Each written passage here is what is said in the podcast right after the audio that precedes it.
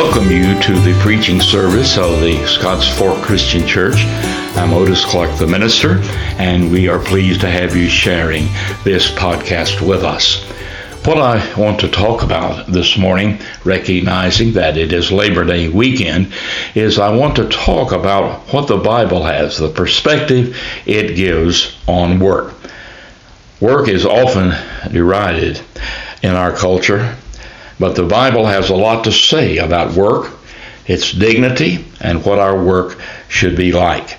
So this morning we are going to be talking about some words in 2 Thessalonians uh, 3:10, for it says this: For even when we were with you, this we commanded you that if any would not work, neither should he eat. Yes, tomorrow is Labor Day in the United States, and in the U.S., Labor Day is a, a strange holiday in many ways. Nobody probably came this morning and, and wished you a happy Labor Day. Uh, we don't send out Labor Day cards. We don't decorate the house for Labor Day or give Labor Day gifts. The florist and greeting card manufacturers haven't found a way to capitalize on it. It's a bad weekend many times for a church because everyone wants to get their last summer traveling in before winter sets in. But the thing that is strangest of all, we celebrate Labor Day by not laboring at all. We get the day off. So, thinking about Labor Day coming up, I want us to realize that the Bible has a whole, whole lot to uh, say about work. We're all acquainted with the initials TGIF, thank God it's Friday, and this can be a positive statement. Sincere thanks uh, for Saturday's rest and record. First thing that I want us to see that we need to work heartily. Uh, on your job, always doing your dead level best. Now there was to be physical work. We read about that in Genesis 2:15. God says, "And the Lord God took the man and put him in the garden of Eden to work it and to keep it." God also gave mankind mental work. In Genesis 20, uh, Genesis 2:20, and Adam gave names to all cattle, to the fowl of the air, to every beast of the field. But for Adam there was not found a helpmeet for him. And be mindful that all of this was before the fall when work was not toilsome. Usually, we picture paradise as a place of leisure and no work, but that was would not uh, beg your pardon, but that would not really be paradise at all.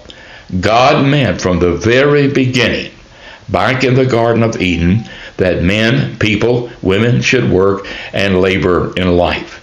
And the Bible strongly hints that we will engage in meaningful, meaningful work in heaven we look to the Bible and we know that we were created to work because we are created in God's image. The first recorded acts of God in the Bible were to work for six days and to rest on the seventh day. That doesn't mean that God's work in creating the universe involved toil and his rest was not needed because of how hard it was to work those six other days. God spoke the universe into existence with just one word, and instantly it all came into glorious existence. It took absolutely no exertion on God's part, but it was work, nevertheless. God set an example. We are to labor for six days and the teachings of God's Word is that we rest on one. But even now, much of God's creative power is manifested in work, our work. On this earth, we are God's hands, we're God's feet, we're God's muscles, we're God's mind. Much of His creative activity is completed through us. God does not by Himself plow a field, doesn't write a poem, build a house, or cook a meal. He chooses to these do these things through you and me. Remember too that Jesus was the perfect man. Worked. Jesus, the perfect man, worked. He labored with his stepfather, Joseph, as a carpenter, a difficult work, demanding much exertion and energy. And when Jesus began his ministry, he often worked from dawn to dusk, meeting people's needs, healing the sick, preaching, teaching. Jesus was a hard worker, and we created in the image of God uh, and commanded to walk in the footsteps of Jesus should see work as a blessing. The second perspective is that your work is your duty. The Bible stresses the duty of work. Now, friends, we need to see something here. Uh, we may look at this oftentimes when we think about work in a negative sense. But you look at your life and when you have been faithful and, and sought to carry out to the nth degree the work that was required of you, and, and when you did work, you felt good about what you had done and hopefully the, uh, the accomplishments that you made. Very, very important. For instance, when we look in the Exodus, the 20th chapter, and uh, we read the Ten Commandments, and God said, Six days shall you labor and do all of your work. In Ephesians 4 28, 28, it says, Let him who stole steal no more, but rather let him labor, working with his hands the thing that is good, that he may have to give to him who is in need.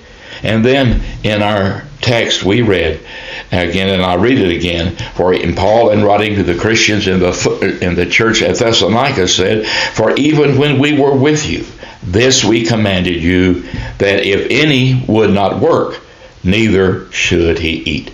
And Paul was referring in this situation to the people there in Thessalonica that there were freeloaders, people praising God for his wonderful care but living off of others and not accepting their responsibilities.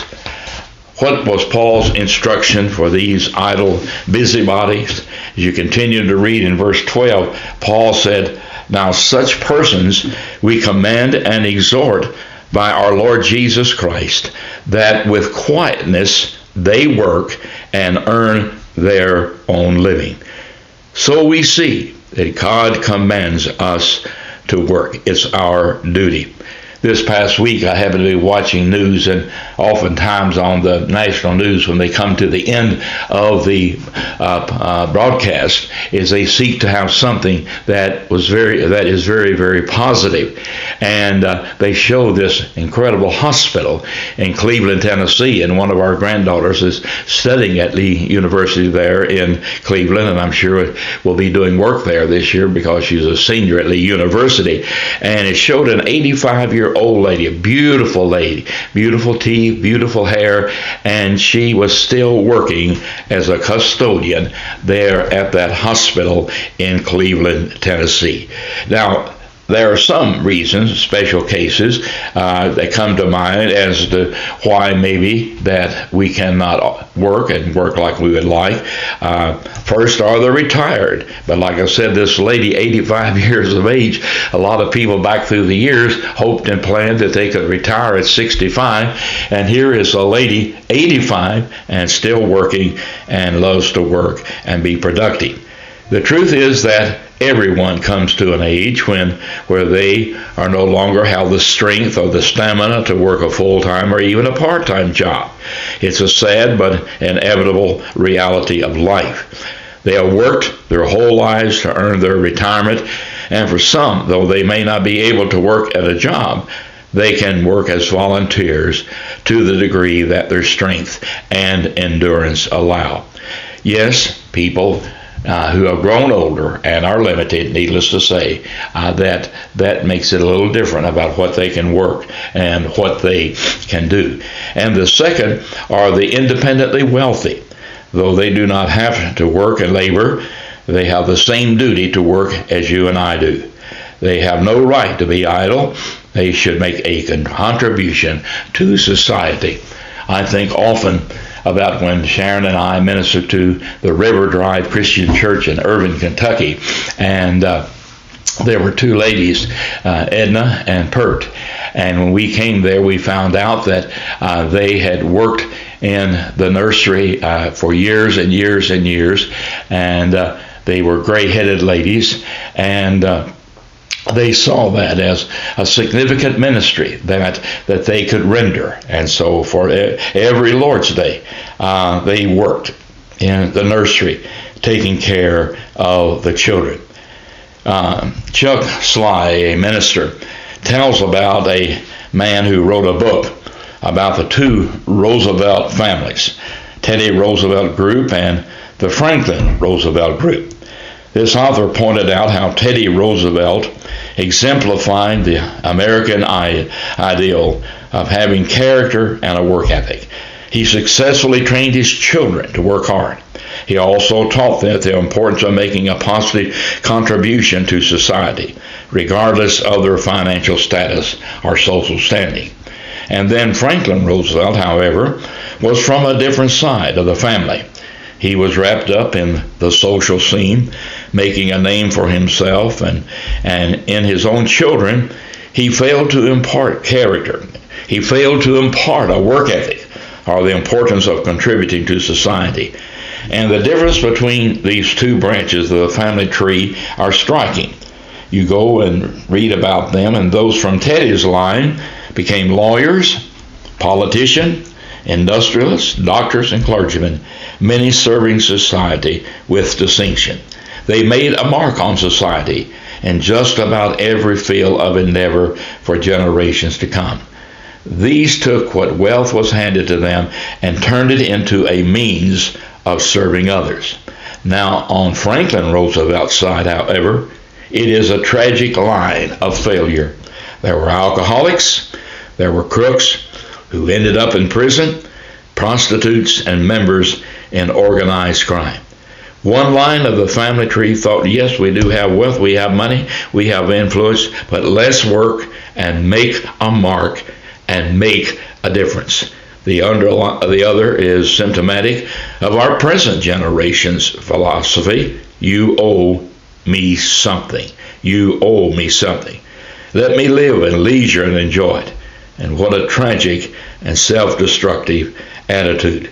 Even the independently wealthy should work. And we notice that uh, as we study the scriptures, that uh, time and time again uh, it points out and uh, the importance uh, of teaching and learning to work and share in productive productivity. I know that probably some people think that Sharon and I are bad parents. Uh, we chose not to buy our children a car when Brian Patrick, our older older son, uh, wanted to buy a car.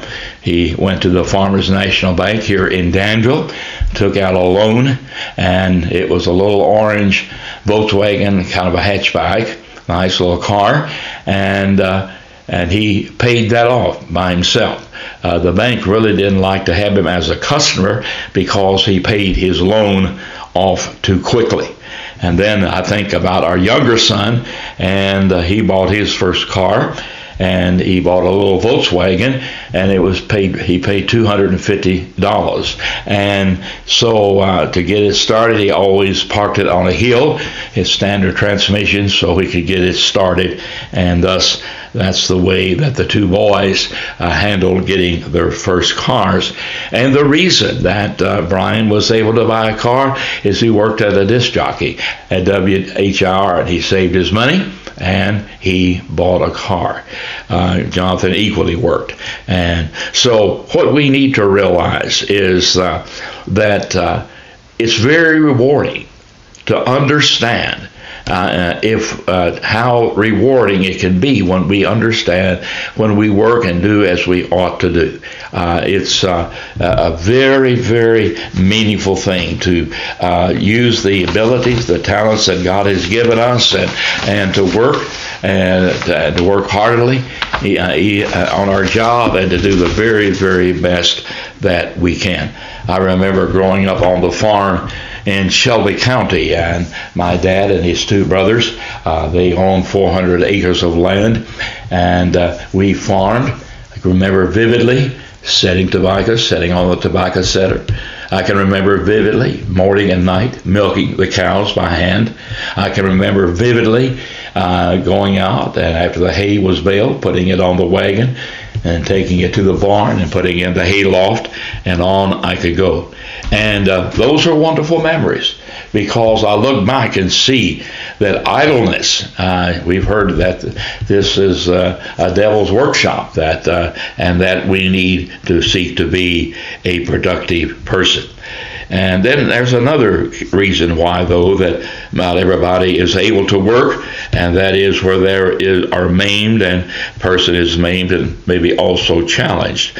And the command we saw earlier about eating, about eating, if one is not working, is addressed to those who will not work, not to those who cannot work. The Bible clearly commands us to make provision for those who are truly, truly physically handicapped or challenged and whatever the issues might be. But I have seen in my own ministry and in my life people who were challenged, and they had parents who would not accept what some would say that that uh, that there might be a, a question about what he or she might do, and they sought to do the very best they could, and it was absolutely, absolutely wonderful, absolutely staggering what they were able to do. And so, except for these exceptions, work enables us to enjoy the necessities of life and even some luxuries with a clear conscience. Unless we're providentially hindered so that we are unable to work, we all have a duty to work and to earn our keep. The third perspective is, is that God is your employer. The Bible stresses, I listen to this, that work is God centered. In Colossians 3:23, Paul said to the church at Colossae, "And whatever you do, work heartily as for the Lord and not for men." And then also listen to what Paul had to say to the church at Ephesus in Ephesians 6, 5 through 8. And he's talking about servants. Of course, you are not a servant on our, your job, but the principle Paul gives are still applicable for those of us who work for others. And he said, Servants, be obedient to them that are your earthly masters with respect and fear, with sincerity of heart as you would Christ, not with eye service as men pleasers, but as servants of Christ, doing the will of God from the heart, with good will doing service as to the Lord and not to man, knowing that whatever good thing uh, anyone does, the same shall he receive of the Lord, whether he is a bondservant or free. And how true that is. Uh, I know I'm so proud of my wife and that she worked in nursing uh, for 44 years here at the Danville Hospital for for uh, 34 years, supervisor of the nursery, lactation consultant, and and worked with high risk babies, and uh, and I know she has to feel good about her years of service because I know, and I often think of her as being of the old school who rendered everything she could render to mothers and to babies and, and to all who needed her expertise and who needed her help. We need to be proud. We need to be able to look back and say, listen, I accepted this challenge and, uh, and I've sought to do my best. And when you come to the place where you can no longer work, uh, very sincerely down deep, uh, you feel good about yourself. We'd say it like this it gives us pride in what we do well, knowing that God knows and cares about our work. And it encourages us to be faithful in work, even when conditions are not exactly to our liking. And then the fourth perspective that we see that, that Christ gives is that work must not obscure the ultimate purpose of your life. Now, we know one of the Ten Commandments in Exodus 23, and that's where we read the Ten Commandments in Exodus, the 20th chapter, is Exodus 23 says, Thou shalt have no other gods before me. And friends, there's a big challenge in life uh, to keep things in perspective uh, so that, uh, uh, yes, we accept our responsibilities of work, but we don't get ourselves in such a situation that we feel like we just got to work, work, work, work, work. And a lot of times, work can become an idol. And uh, an idol is anything that keeps us from God. Work can be a form of idolatry. Yes, work is part of being in God's image and is commanded. But if we exalt work so much that we neglect the things of God, it becomes a form of idolatry, something that takes God's position of first place in our lives. You know, we can go back in the Gospel of Luke and read about the rich fool, the rich, the parable of the rich fool.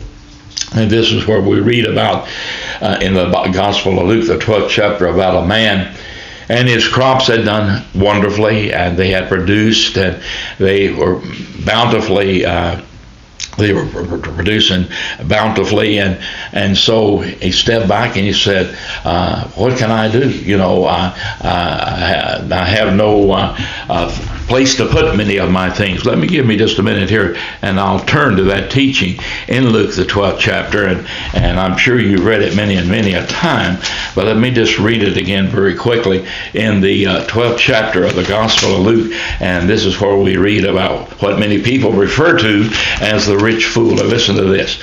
Someone in the crowd said to him, Teacher, my brother, to divide the inheritance with me. And Jesus replied, uh, Who appointed me a judge or an arbiter between you? Then he said to them, Watch out, be on your guard against all kinds of greed. Listen here now.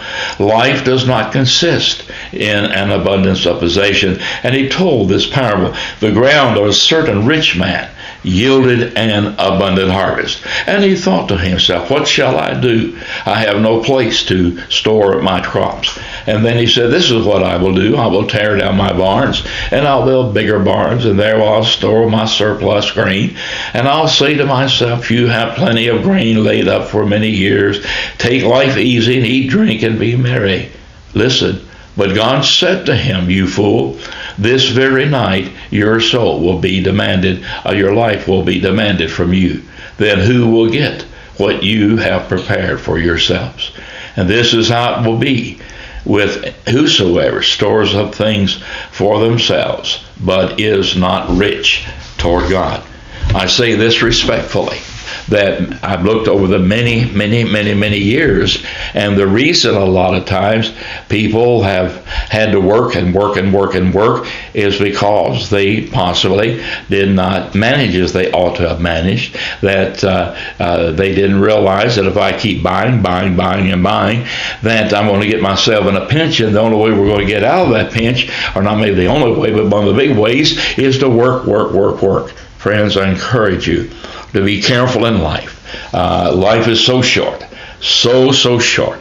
And uh, we have got to learn and teach ourselves to try to be good stewards of our time and not to get ourselves in bad situations. You see friends as we study the bible we are creatures of eternity. This world is not our home.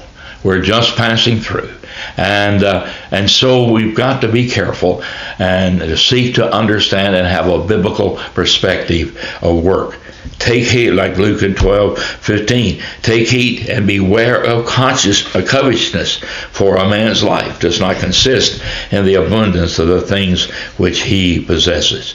You see, friend, the very listen to me now, the very best thing in life is salvation and it's absolutely free.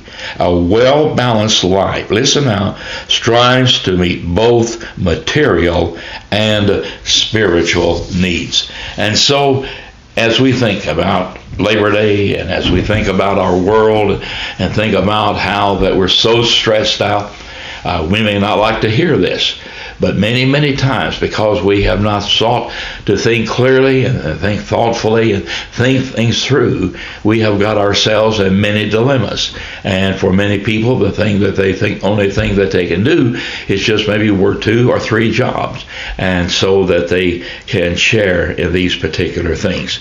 So let's re- revisit the four things that we addressed here in thinking about Labor Day.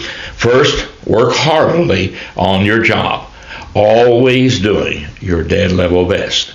Secondly, strive for excellence in your work to bring glory to God in your life. Thirdly, work as if God is your employer. Work as if you're working for God Himself. And then also, Work hard, but always keep work. Listen now, in its proper place in your life. Don't let it become an idol in your priorities, replacing time and service that should be reserved for God.